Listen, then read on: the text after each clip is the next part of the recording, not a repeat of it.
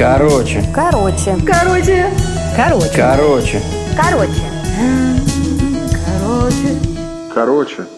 Короче. Однажды я со своим другом Петром сидел на пляже. Море покрывалось легкой рябью, луна светила словно путь. Моросил легкий дождь. У нас с Петром была бутылка портвейна. Мы немного грустили, ведь с нами не было того самого, ради чего стоит жить – женского смеха. И тут в темноте из-под легкого холма Юнга к нам выплыла прекрасная девушка в сарафане.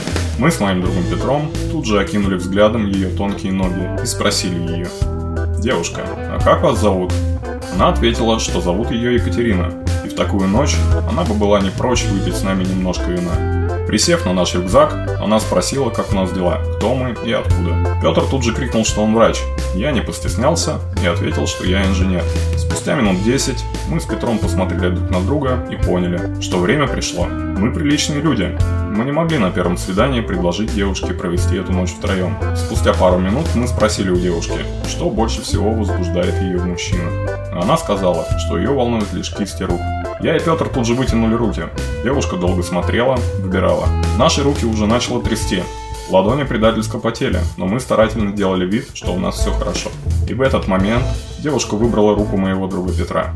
Немного взгрустнув, я отправился искать следующую девушку в сарафане. Купив еще одну бутылку портвейна, я нашел веселую компанию. Всю ночь мы танцевали, пили, целовались купались голышом. И вот утром, когда я уже шел домой, я встретил своего друга, совершенно грустного Петра. Я спросил его, Петр, в чем же дело? А он рассказал мне, что эта сука водила его всю ночь по горам, не разрешала трогать за руку и не давала ухлестнуть и понюхать ее волосы. А потом, когда она привела его домой, она извинилась, сказала, что ей всего 16 лет, а дома ее ждет бабушка. Петр был настолько раздосадован этим, что очень грустно ушел от нее на пляж, где встретил меня.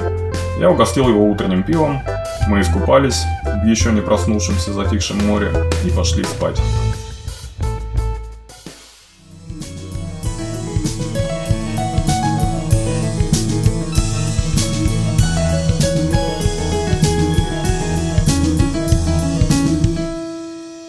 Короче.